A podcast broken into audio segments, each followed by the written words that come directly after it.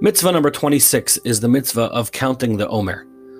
The Torah tells us about the Korban Omer, the Omer offering, which was brought in the temple on the second day of Pesach, of Passover.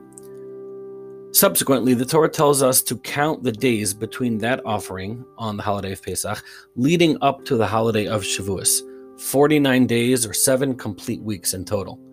We verbally count each day or night, including which day it is in the count and how many weeks it's been as well. The idea behind the counting is that we're displaying our excitement for the upcoming holiday of Shavuos. Pesach is when we relive the exodus from Egypt, but to us Jews, freedom without a purpose has very little value. And Shavuos is when we got our national purpose, when we received the Torah at the Sinai Revelation. So the counting shows our excitement, similar to a schoolchild who will count eagerly toward the end of a school year. Like many mitzvahs, we make a bracha, a blessing, before we do the mitzvah of counting each day.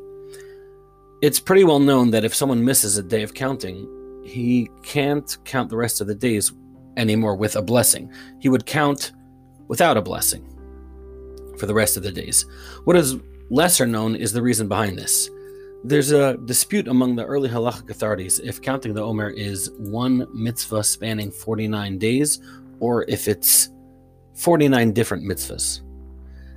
In deference to the opinion that it's one mitzvah completely spanning the entire time, if one were to miss one day, one now has an incomplete mitzvah and cannot say the bracha, the blessing, on the rest of it.